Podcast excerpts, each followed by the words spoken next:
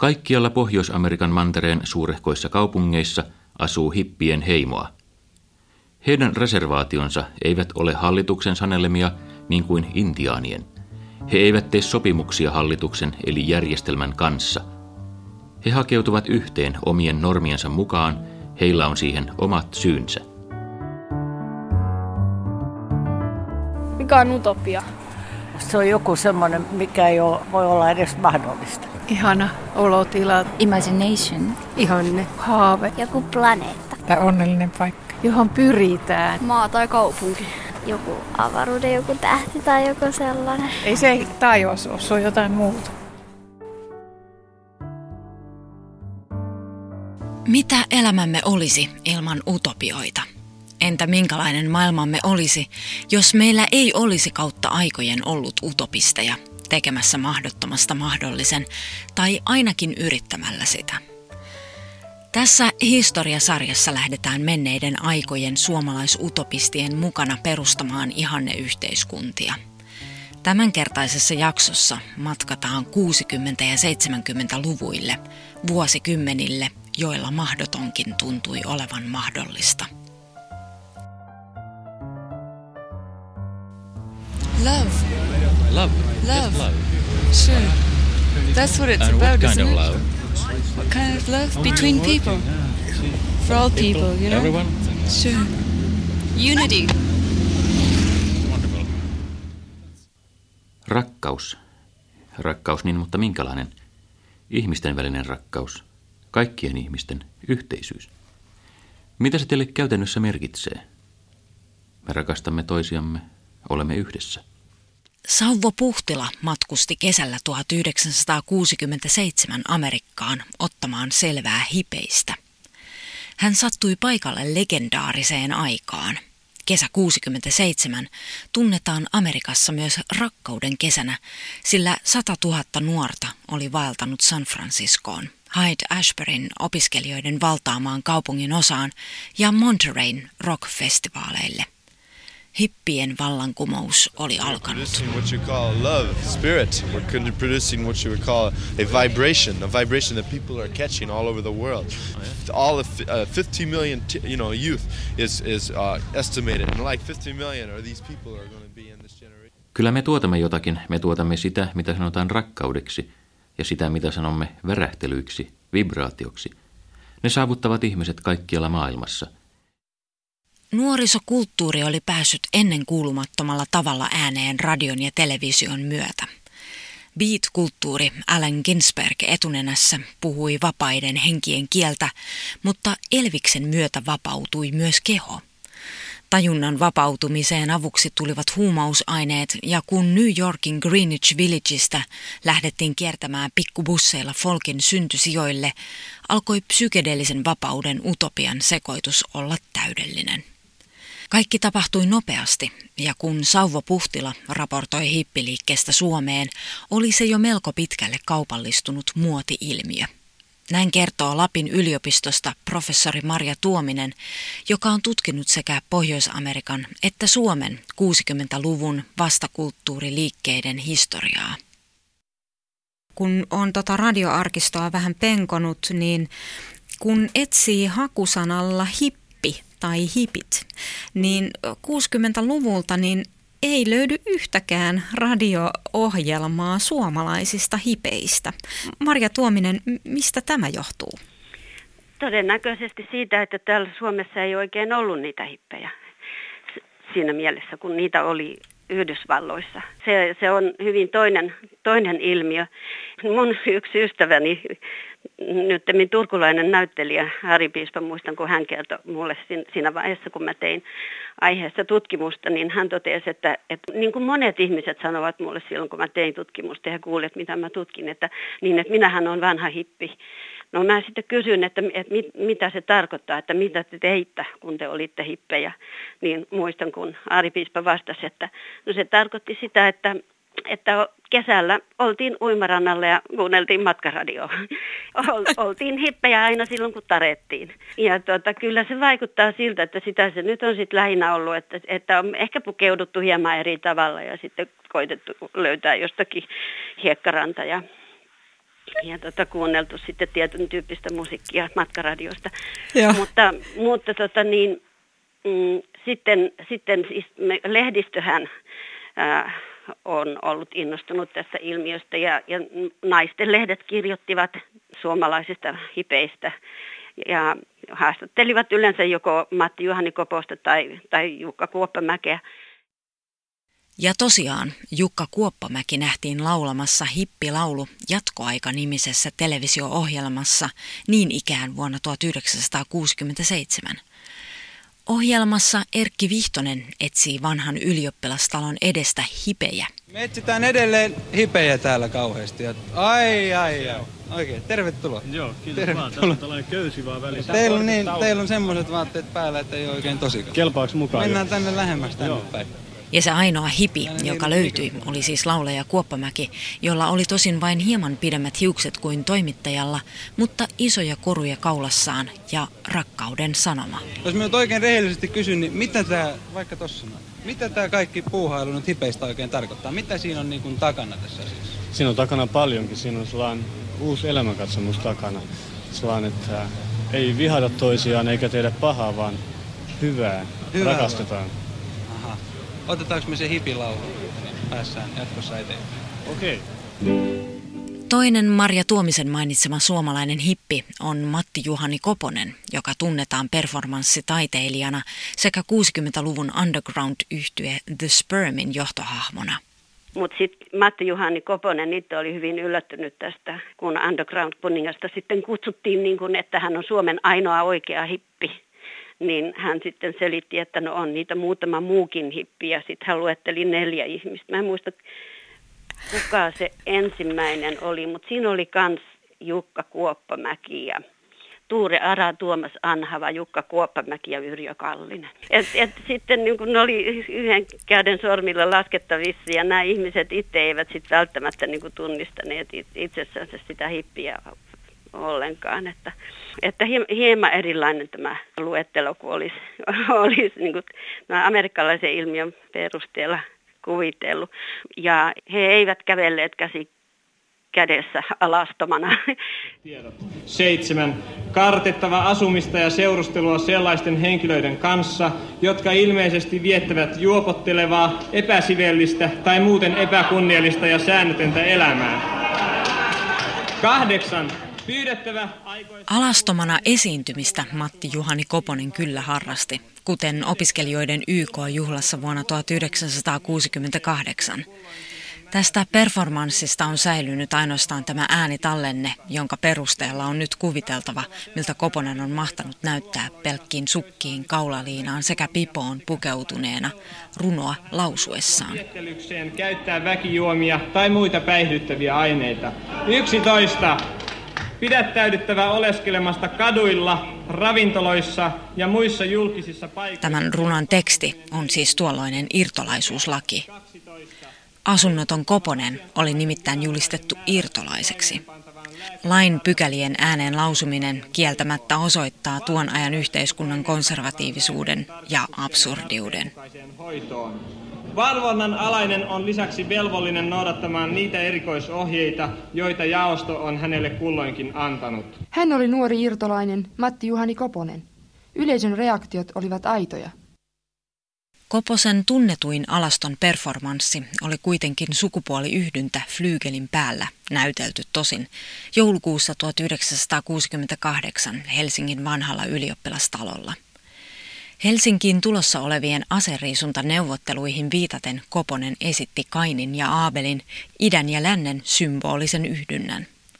Mutta tämän päivän näkökulmasta kaikista absurdein performanssi oli lopulta kuitenkin performansseista seurannut pidätys ja kahdeksan kuukauden vankilatuomio. Kyllä niin kuin ainakin Turun Underground hyvin selkeästi ja vahvasti teki niin kuin ihan selväksi sen, että nimenomaan toisin kuin hipit, he eivät vetäydy yhteiskunnasta, vaan he vaikuttavat yhteiskuntaan ja yhteiskunnassa. Että he, he kokivat, että hippi, hippiliike on, he varmaan pitivät sitä utopistisena, mutta myös eskapistisena. Että ja heillä taas tämän niin kuin provokatoristen taideperformanssien kautta vaikuttaminen ja se surrealistisen, dadaistisen perinteen kautta vaikuttaminen mm. Mm. Oli, oli keskeistä. Joo, ja sitten niin kun he ilmaisivat tämän asian, että, että he iskevät systeemin kimppuun systeemin omilla aseilla. Eli se, että otetaan ne performanssin tai tekstin ainekset siitä vanhasta perinteisestä, mutta esitetään se sillä lailla uudessa valossa, että se saadaan näyttää jotenkin hölmöltä, niin kuin esimerkiksi lakitekstien lukeminen tai jotain vastaavaa. Mutta joka tapauksessa, niin jos ha- haetaan nyt tuolta Yhdysvalloista esikuvia, niin näiden suomalaisen underground-liikkeen esikuvia olivat pikemminkin nämä jipit, eli siis hipin kuoleman jälkeen syntynyt jippiliike, joka, joka tulee sanoista Youth International Party. Ja se, tämä oli siis nimenomaan tämmöinen aktiivinen, politisoitunut, joka pyrki sitten medioiden kautta vaikuttamaan. Myös rockkonserteissa oli lupa vapautua ja kokea jonkinlaista onnenhurmosta. Ennen kaikkea suuret rock-idolit Elvis, Beatles ja Rolling Stones synnyttivät jonkinlaisen rock-utopian, jossa tähtiin projisoitiin haaveita ja ihanteita. Rock ja seksuaalinen vapautuminen kulkivat käsikädessä – Suomessa The Sperm sekä Underground-liike olivat osa seksuaalista vallankumousta, samalla tavalla kuin Matti Kurikan Sointulassa aikoinaan. 60-luvun vapaa rakkaus tarkoitti usein seksin hyväksymistä perinteisen parisuhteen ulkopuolella. Mä kiinnitin huomiota tuohon samaan kun tuota, kuuntelin teidän keskustelua tästä Matti Kurikan sointulasta ja se kuulosti niin kovin tutulta. Olin hieman hämmästynyt, kun kuulin, kuulin, että se kokeilu oli sen kaltainen ja että seurauksetkin olivat niin samantyyppiset kuin niissä monissa 60-luvun kokeiluissa, jos niitä nyt sellaiseksi voi edes sanoa, koska ne, nehän toteutettiin ihan tässä keskellä yhteiskuntaa. Mutta tuota niin, seuraukset olivat myös monessa tapauksessa samanlaiset. Että tämä nyt ei kuulu niihin asioihin, joita me erikseen olisi valtavasti tutkinut, mutta, mutta ihan, ihan samoilla sanoilla ovat nämä ihmiset kertoneet, että se, että se ei osoittautunutkaan niin autuaaksi kuin oli, oli ajateltu, että, että monet ihmiset niin kuin haavoittuivat vaikeastikin ja monet avioliitot tai pitkäaikaiset parisuhteet kariutuivat hyvinkin kipeällä tavalla. Siinä liikutaan silloin niin haavoittuvaisella alueella, kun on kyse ihmisen seksuaalisuudesta ja siinä voi seurata ja seurata sitten monenlaisia ikäviä yllätyksiä, samantyyppisiä kuin siellä Sointulassa.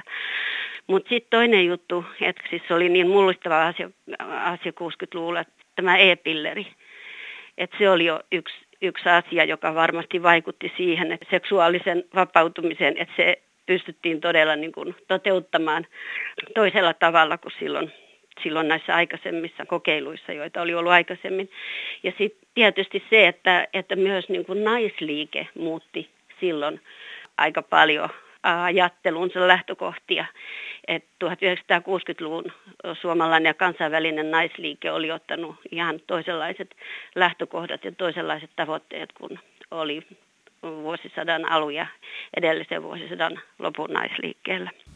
Rehtori Nyfors, mitä mieltä te kasvattajana olette esimerkiksi nuorison vapaista sukupuolisuhteista ja aseista kieltäytymisestä?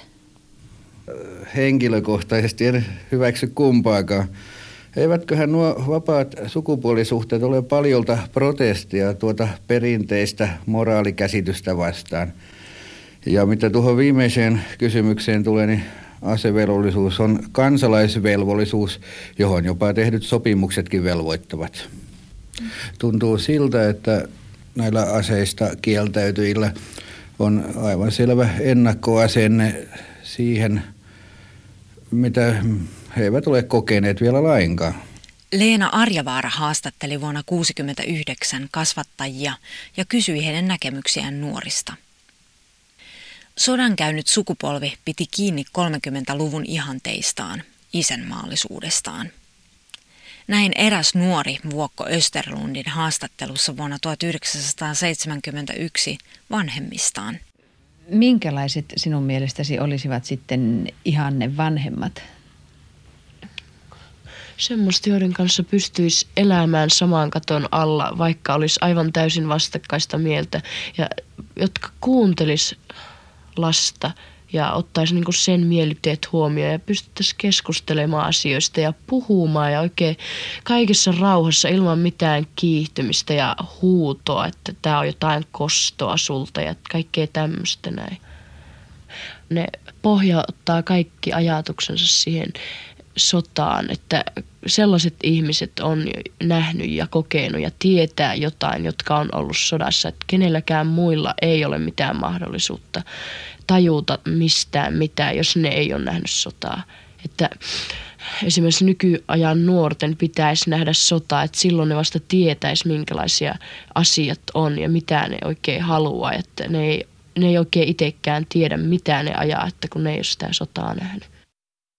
Professori Marja Tuomisen tutkimus 60-luvun sukupolvihegemoniasta on nimeltään Me kaikki ollaan sotilaiden lapsia. Tämä sitaatti on juhannustanssit romaanillaan kohauttaneelta Hannu Salamalta ja kuvastaa 60-lukulaisten kriisiä. Tuominen pohtii suurten ikäluokkien ideologioita psykohistoriallisesta perspektiivistä. Miten pääsy paratiisiin vaatii symbolisen isän murhan, sillä paratiisin portilla seisoo isä.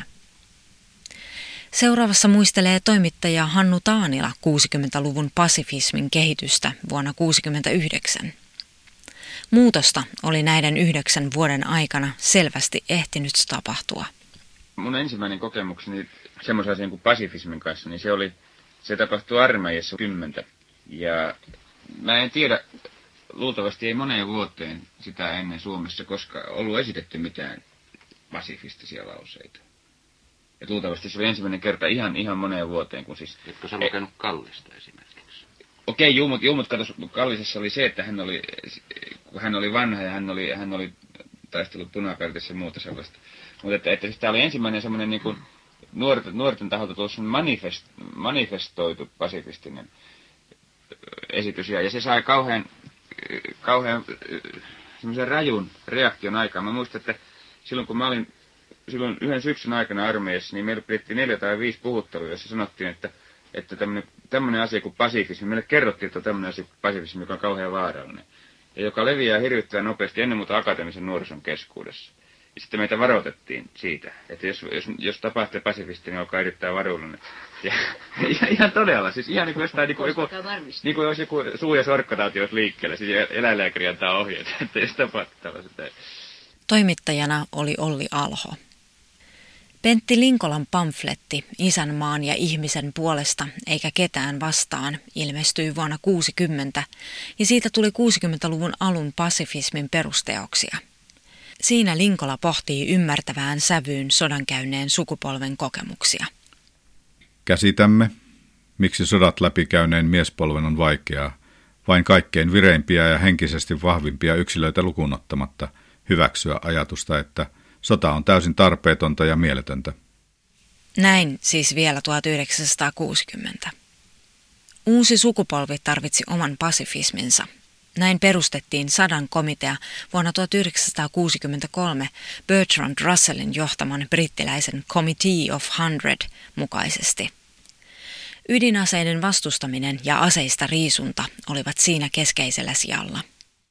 Sadan komitea, joka oli uusi nimenomaan 60-lukulainen epäpuoluepoliittinen sitoutumaton rauhaliike, jonka yksi keskeinen lähtökohta oli yksipuolinen aseistariisunta ja se ajatus, että, että kun yksi valtio aloittaa tämän yksipuolisen aseistariisunnan, niin siitä seuraa ketjureaktio ympäri maailman ja mistä sitten seuraa tämmöinen tila, jossa ei enää ei enää ole sotia.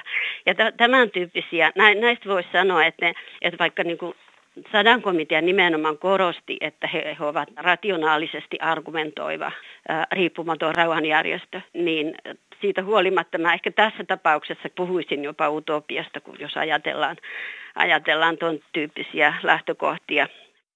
15. päivä huhtikuuta pidetyssä keskustelutilaisuudessa tiettävän ennakkotapausten mukaan siellä on tehty rikos, josta saa yleensä vähintään vuoden vankeutta. Kun sadan komitean utopiaa aseettomuudesta alettiin toteuttaa käytäntöön, johti se niin kutsuttuihin yllytysoikeudenkäynteihin 60-luvun lopussa. Lakitieteen opiskelija Erik Schüller oli kieltäytynyt aseista ja joutunut vankilaan, koska katsottiin hänen yllyttäneen muita samaan kirjallista yhtymistä ei katsotakaan riittäväksi, niin voimme olla varmoja siitä, että pian tulee Suomi täyttymään mitä erilaisimmilla julkaisuilla ja mitä erilaisimmilla monisteilla, joissa tullaan kiihottamaan ja yllyttämään ihmisiä mitä erilaisimpiin tekoihin. Schülleriä tukeakseen alkoivat ihmiset tunnustaa yllyttäneensä myös kieltäytymään aseista, kuten tässä Erke Tuomioja. Muun muassa Ilkka Taipale ehdittiin tuomita – Lopulta Kekkonen kuitenkin armahti yllyttäjät ja yllytyslakia muutettiin.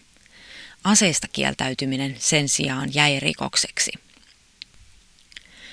Sadan komitea oli yksi niin sanotuista yhden asian liikkeistä. Kehitysmaaliike sekä naisasialiike alkoivat toteuttaa käytäntöön tasa-arvon ja solidaarisuuden epäkohtia, joita menneinä vuosikymmeninä oli ollut mahdollista toteuttaa vain omissa utopiayhteisöissä. 60-luvun lopulla alkoivat ihanteet saada yhä radikaalimpia sävyjä. Esimerkiksi pasifistisiin kulttuurivaikuttajiin kuulunut Arvo Salo oli vuosikymmenen lopussa sitä mieltä, että kehitysmaiden vastarintaliikkeitä olisi suomalaistenkin ryhdyttävä tukemaan salakuljettamalla sinne aseita. Sissi romantiikka viehätti monia muitakin. Ja täällä vanhan ylioppilastalon juhlahuoneisto. Täällä on tällä hetkellä noin parisen sataa henkeä. Toiset makaavat, toiset istuvat. Tänne on tuotu painimattoja tai sen tapaisia pehmusteita alle. Roskia on joka puolella ja lippahattupäinen herra siellä skulaa pianota. Täällä istutaan myös pöydällä. Tuolla esiintymislavalla on iso pöytä ja siinä istuu muutamia henkilöitä pöydän vieressä. Tuoleilla kehässä on jonkunlainen keskustelupiiri. Tuhkakuppina tällä on käytetty koko lattiapinta-alaa ja kaikista päätellen tupakan poltto on yön aikana maistunut. Onhan täällä sentään valvottu koko yö. Suurin osa tästä joukosta on nytkin valveilla, mutta jotkut sentään ovat jo kellahtaneet tuonne termospullojensa viereen. Tältä kuulosti vallankumous vanhalla ylioppilastalolla vuonna 1968. Vanhan valtauksen merkitystä on monesti vähätelty. Suomessa, kun ei Ranskaan verrattuna ollut opiskelijamellakoita, sillä vastaavaa syytäkään ei tuntunut olevan. Mutta myös vanhan valtauksessa näkyy käänne tavassa toteuttaa ihanteita käytäntöön. Näin muistelee vanhan valtausta underground-liikkeeseen kuulunut Timo Aarniala. Sehän oli ennen meidän pesäpaikka. Meillä oli ihan vapaat kädet. En mä muista mitä musiikkia siellä soitettiin, mutta meillä oli melkein joka ilta joku valosou siellä.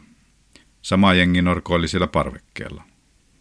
Siinä vaiheessa ei ollut enää pilvipuolta niin paljon.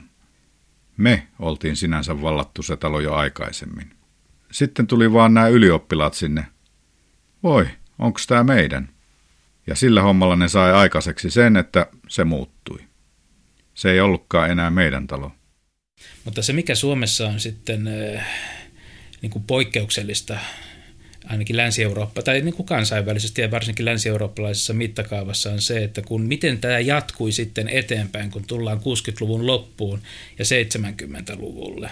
Dosentti Mikko Majander on tutkinut kylmän sodan ajan poliittista historiaa ja vasemmistopuolueiden historiaa niin eh, tämä radikalisoitumisen, vasemmiston radikalisoitumisen pyörä Suomessa ohjaakin tätä kehitystä oikeastaan ihan toiseen suuntaan kuin eh, Länsi-Euroopassa. Eli Suomessahan tämä hyvin heterogeenisena uusvasemmistona käynnistynyt liike ohjautuukin erittäin ahdasmieliseen poliittiseen lahkolaisuuteen, joka kytkeytyy sitten SKPn vasempaan siipeen ja, ja niin kuin tietyllä tapaa paradoksaalisesti vapauden, monimuotoisuuden ja moni, sanoisiko myöskin elämäntapa tapa, tapa ulottuvuudelta kirjaava kulttuuri ohjautuukin erittäin neuvostouskolliseksi poliittiseksi liikkeeksi, voisi sanoa jopa lahkoksi, ja Neuvostoliitto nyt ei kuitenkaan ollut kovin tunnettu siitä, että se rohkaisee itse, ihmisen ilmaisuvapautta ja individualismia sinänsä, vaan on pikemminkin kontrollin väline.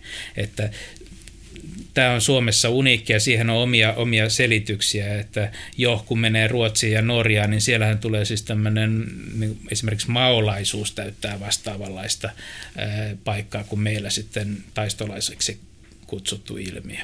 Minkälaista vallankumousta suomalaiset taistolaiset oikein kaipasivat? Mikä oli heidän paremman maailman visionsa? No globaalisti siinä on, niin kuin, se on helpompi selittää, että tavallaan paljon tästä käytivoimasta tulee siis niin kuin globaalista epätasa-arvosta ja siirtomaiden tai kehitysmaiden vapautumisesta dollari-imperialismista, kapitalismin aiheuttamasta kurjuudesta. Eli siis tämmöiset kolmannen maailman vapautusliikkeet oli aina niin kuin pyhiä, pyhiä hyvän edustajia, koska ne taistelivat pahaa vastaan, joka yleensä sitten mutkan kautta vähintään niin kuin yhdistyi Yhdysvaltojen imperialistiseksi katsottuun politiikkaan. Ja tämän takia tietysti tällaiset saarekkeet kuin Fidel Castron Cuba oli niin kuin suuren ihannoinnin kohde, koska se siinä ison jättiläisen naapurissa pystyi irtaantumaan sen vaikutuspiiristä. Että tämmöinen niin kuin globaalin ulottuvuuden, solidaarisuuden elementti on niin kuin helpompi selittää tässä vallankumouksen. Että tässä vapautuu tällaisesta riistävästä kapitalistisesta maailmanjärjestyksestä. Tämä oli tietysti niin kuin se selittävä siinä. No sitten kun tämä sama riistoasetelma sovittaa Suomeen, niin sitten tulee vähän teorian makuista kyllä, että, tota, että miten suomalainen suurkapitalismi sitten niin kuin sopii samaan kuvaan kuin joku amerikkalaiset liiketoimet, niin tosis, totta kai se otettiin tosissaan ja, ja tosissaan he sitä vastaan taistelivat, mutta tämmöisessä historiallisessa perspektiivissä, niin sitä on aika vaikea sen järjestelmän kautta selittää. Että kyllä se enemmän on sitten tämmöinen mentaliteet, mentaliteettien historiaan liittyvä seikka. Että, ja sitten se on kyllä hämärän peitossa, että kuinka laajasti nekin, jotka vallankumousta Suomeen saarnasivat, niin uskovatko he itse oikeasti siihen, että sen hetki todella tulisi ja mitä sen eteen olisi tehtävissä, että, että vai kuinka paljon se on niin kuin ilmaus tämmöisestä, sanoisiko perisuomalaisesta vastarinnan kulttuurista, herravihasta, yksi sen muoto siinä kulttuurisessa ilmapiirissä, mikä Suomessa oli nuoremmalla polvella 60-70-luvun vaihteessa. Että, että jos pitäisi jollain vaalla punnita, niin kyllä sieltä jää, jää enemmän niin kuin epä, älyllisen epärehellisyyden ja merkillisen loja, sokean lojaalisuuden jyviä sinne sinne, sinne vaan osalle, joka painaa enemmän. Ja, ja jos mä taas sanon, niin en, en, en näe sitä, en näe sitä semmoisena, että mä voin ilman itsekriittisyyttä voisin sen kanssa elää. Näin muisteli vuonna 1991 omaa taistolaisaikaansa ohjaaja Kanerva Sederström, jonka elokuva Lenin setä asuu Venäjällä kokosi yhteen taistolaisten muistoja utopistisista maailmanparannushaaveista. Sinipaitaiset taistolaiset omaksuivat militantin käsitteistön. He olivat kaadereita, ammattivallankumouksellisia, puhuttelivat toisiaan tovereiksi ja kiersivät luentomatkoilla – he antoivat itsensä vallankumouksen välineeksi, osaksi massojen voimaa, muuten oli edessä erottaminen. Neuvostoliittoa ei saanut arvostella. Kun radikalisoitumisessa toimii semmoinen oravan pyörä, että aina pitäisi säikyttää vielä vähän enemmän kuin aikaisemmin on tehty. Ja Suomessa se tavallaan ajoi tämän radikalisoitumiskehityksen, että mikä sitten on rankinta, mitä voi tehdä isiänsä ja äitiänsä vastaan, niin sitten loppujen lopuksi olikin mennä täysin sen perivihollisen puolelle, eli Neuvostoliiton, jota vastaan isät ja äidit oli taistellut vaikka sota-aikana rintamalla ja asekourassa. Niin kun tämä radikalisoituminen niin vielä yksi kierros lisää ajaakin sitten tämmöiseen niin kun pahimpaan mahdolliseen vaihtoehtoon lainausmerkeissä. Ja se on sitten erään tyyppinen stalinismin muoto ja sokea muoto, niin kuin lojaalisuus siihen perivihollisen puolelle. Et, et, ja tämä on se syy, minkä takia sitten taas toisaalta niin kuin valtaa pitävä eliitti tai poliittinen eliitti koki tämän niin paljon suurempana uhkana kuin ehkä niin kuin pelkkä numeraalisessa mielessä tai mielipidevallankaan mielessä olisi niin kuin ollut muuten syytä, koska sitten taas poliittisesti jout, tai Suomen järjestelmä oli sellainen, missä Neuvostoliitolla oli aika paljon sanansijaa Suomen asioihin ja se otettiin herkästi huomioon. Niin tässä mielessä pienikin tai suhteellisen pieni, mutta äänekäs taistolaisjoukko piti ottaa paljon vakavammin ja suhtautua siihen paljon su- suuremmalla pieteetillä, koska siellä takana kuitenkin oli sitten Neuvostoliitto, jonka kanssa piti joka tapauksessa tulla toimeen. Tämä ei ole niin kuin sen väheksymistä, että nämä nuoret tai radikaalit, että he, he eivät olisi olleet itse omasta mielestään aidolla asialla, että, että, että he olisivat vain käsinukkeja. Kyllä he kapinoivat varmasti, sehän oli aikansa älymystöä ja niin kuin suuria lahjakkuuksia ja niin edespäin. Onko koko yö sujunut näinkin hiljaisesti pianon säestyksellä tapahtuvan keskustelun merkeissä? No valitettavasti aivan koko yö ei ole sujunut näin rauhallisesti, vaan täällä on ollut erilaisia pienempiä sabotöörijoukkoja silloin tällöin näkynyt, mutta nämä, nämäkin joukot rauhoittuivat kyllä sitten illan tullen tai yön tullen. Mitä he saivat aikaan? No he nyt ei saanut varsinaisesti aikaan muutamia savupommeja täällä lenteli. Samoin jotain pientä nahistelua oli, mutta mitään varsinaista suurta vahinkoa ei ole saatu aikaan, nämä sapotteryhmätkään. Et kyllähän niin kun jos meillä on mielikuva 60-luvun radikalismista vanhan valtaaminen, että nyt opiskelijat, joita parodisoidaan sillä, että he valtasivat oman talonsa, että olipas se villi teko, mutta että siis se unohtuu se perspektiivi, että eihän meidän edes radikaaleista opiskelijoista suinkaan, niin kuin, eihän ne päätyneet taistolaisten opiskelijaliikkeeseen. Sen kannatus tietyssä tiedekunnassa saattoi nousta johonkin 20 prosenttiin. Jos katsotaan ylioppilaita kaikki, kaikkinensa, niin eh, eihän, eihän, eivät he äänestäneet vähemmistökommunisteja, vaan aika moni kuitenkin sitten opiskeli ihan tunnollisesti, suoritti tutkinnon, meni, meni perinteisiin lainausmerkeissä porvarillisiin naimisiin, perusti perhe ja meni duuniin. Et tässä mielessä he saattoivat olla osa 60-lukulaista radikaali identiteettiä ja kokemusta ja kuitenkin itse asiassa, jos katsoo sitten elämän uraa, niin ei, ei se nyt niin vallan vallankumouksellinen sitten ollut. Jos, jo, joku on sanonut, että jos kaikki ne, jotka väittävät olleensa vanhaa valtaamassa panta sinne nyt, niin siellä ei kyllä tilat enää riittäisi millään. Että se kuvastaa vain siis kollektiivisen kokemuksen merkitystä ja vaikka kuinka olisi liepeillä, vaikka itse osallistuisi, niin sillä silti voi olla iso maailmankuvallinen merkitys. Että tässä mielessä mä en niin väheksyisi ollenkaan sitä. Kyllä se murros, mitä 60-luvulla monessa mielessä yhteiskunnassa tapahtuu, niin kyllä se kosketti myös niitäkin, jotka toimivat niin kuin suurin piirtein samoin kuin omat vanhempansa. Että maailmankuvallisesti se, sitä ei kannata kuitenkaan niin kuin väheksyä.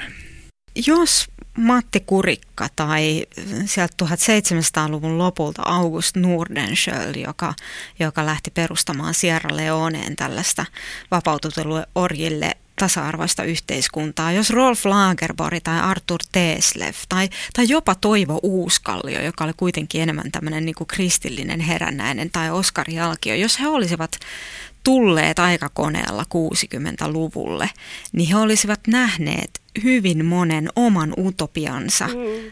tulevan toteutetuksi. Marja Tuominen, miten näiden 60-luvun utopioiden kävi tai mitä niistä nyt näin jälkikäteen voi sanoa, että kuinka moni niistä jäi utopiaksi? Joo, tässä oli puhetta tietysti tästä maailman rauhasta. Se jäi utopiaksi.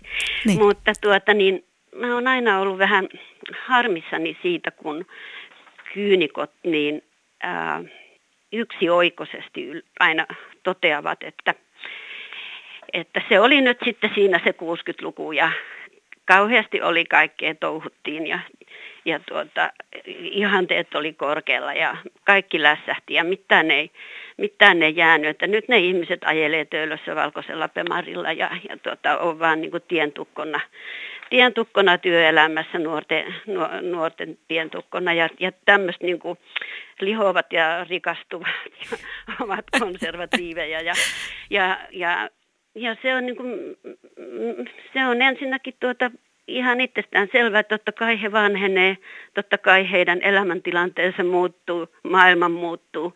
Eihän, eihän me kukaan olla nuoria ikuisesti, mutta tuota niin, sitten on hyvin monia asioita, hyvin, hyvin monia asioita, jotka silloin nimenomaan nämä tällaiset, tällaiset niin pienet ö, ketterät, tämmöiset niin liikkuvat, joustavat toimijat ja, ja, ja toimijayhteisöt. Jos, jos vaikka ajatellaan yhdistys yhdeksän, kehitysmaa, yhdistys Trikont, seksuaalipoliittinen yhdistys Sexpo, sananvapausyhdistys Demo, marraskuun liike, sadan komitea. Nämä, nämä niin kuin oikeastaan niin kuin kaikki ne, mitä he nosti esille. Ja sitten sit tietysti vielä tämä, tämä tuota niin, oikeus kieltäytyä aseesta muutenkin kuin, tai siis suorittaa aseellinen tai siviili, aseeton tai siviilipalvelus niin, kuin, eh, et niin, että se ei vaadi noita uskonnollisia perusteita, niin, niin niin ne, siis suurin osa näiden tavoitteista, mitä he silloin esitti ja joista silloin käytiin niin kuin kovaa ja rajuakin debattia, niin, niin on ihan arkea tänään, ihan valtakulttuurissa. Ja kukaan ei kyseenalaista sitä, etteikö nämä asiat olisi kuulunut niin kuin päättää juuri noin, kun ne päätettiin. Ja monet näistä asioista johti myös lainmuutoksiin joko pikkuhiljaa huomaamatta tai sitten radikaalimmin ja, ja dramaattisemmin, niin kuin esimerkiksi tuo Schüller-oikeudenkäynti. Mutta tuota, niin, nämä alkoi ulkoparlamentaarisilla foorumeilla näiden asioiden esiin nostaminen ja loppujen lopuksi niin parlamentaarisen työskentelyn kautta me ollaan nyt siinä tilassa, että, että nämä on täysin niin kuin, täysin niin kuin itsestäänselviä ja legitiimejä juttuja tällä hetkellä nämä vaatimukset, joita nämä äsken mainitsemani yhdistykset ja monet yksityishenkilöt sitten pitivät esille ja joista käytiin kovaa, kovaa debattia. Utopia-filosofi Ernst Blochin käsitettä lainaten suuret ikäluokat alkoivat toteuttaa konkreettista utopiaa tässä ja nyt. Dosentti Mikko Majander on tutkinut kylmän sodan ajan poliittista historiaa ja vasemmistopuolueiden historiaa. Hänen mukaansa esimerkki blochilaisesta konkreettisesta utopiasta on hyvinvointivaltio. Viittaisin siihen, että oli kuitenkin sen tyyppinen edistysusko niin vahva, että voidaan niin kuin julkisen vallan toimenpiteen ja yhteiskunnan, yhteiskuntaa kehittämällä, niin kuin, eh, yhteiskuntaa kehittämällä ratkaista – tämänkin tyyppiset kaikki ongelmat. Ja tämä on mun mielestä se olennainen asia suhteessa tähän niin kuin utopismiin. Että utop, ut, utopiaan liittyy, tai siihen traditioon liittyy hirveän helposti se, että, että ratkaisuja haetaan niin kuin ulkopuolelta sen olemassa olevan yhteiskunnan. Mutta tässä kohtaa 60-luvun ja 70-luvun niin kuin suunnittelu uskossa hyvinvointivaltion täydellistämisen uskossa onkin se, että tämä yhteiskunta ja tämä, tämä kokonaisuus saadaan niin hyväksi, että ei ole tarvetta sellaiselle, että niin kuin eh, onni haetaan asettumalla sen yhteiskunnan ulkopuolelle. Et 60-lukulaisuudesta valtaosa siitä opiskelijaväestöstä, ja, jotka kenties miesivät itseään radikaaleiksi, niin itse asiassa kanavoitui nimenomaan tämän maanpäällisen utopian tekemiseen, niitä kutsutaan hyvinvointivaltioksi.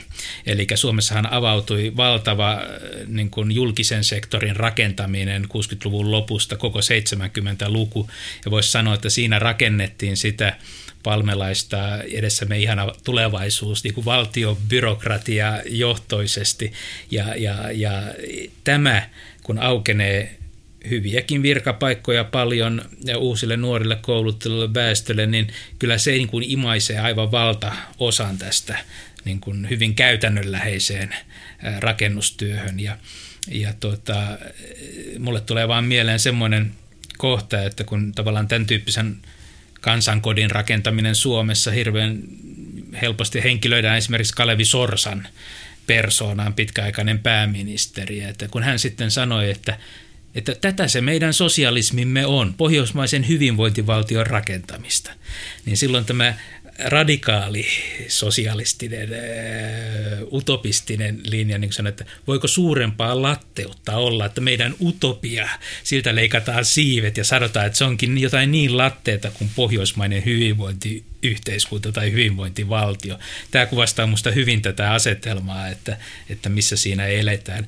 Tällä hetkellä, jos me ajatellaan sitten, miten nykymenoa kritisoivat – puhuvat, niin heille suurin piirtein tämä näyttää idyllin ajalta se 70-80-luku, jolloin rakennettiin hyvinvointivaltiota ja hyvinvointiyhteiskunta ja nyt sitä vaan niin kuin hikihatussa riisutaan ja leikataan ja karsitaan pois. Et näin se utopian läsnäolo on aina, se on aina jossain muualla, siellä se elää, mutta silloin jos sattumalta ollaan siinä yhteiskunnan sisällä, niin silloin sitä ei kyllä kukaan huomaa, että tämä on nyt se lihaksi tullut utopia.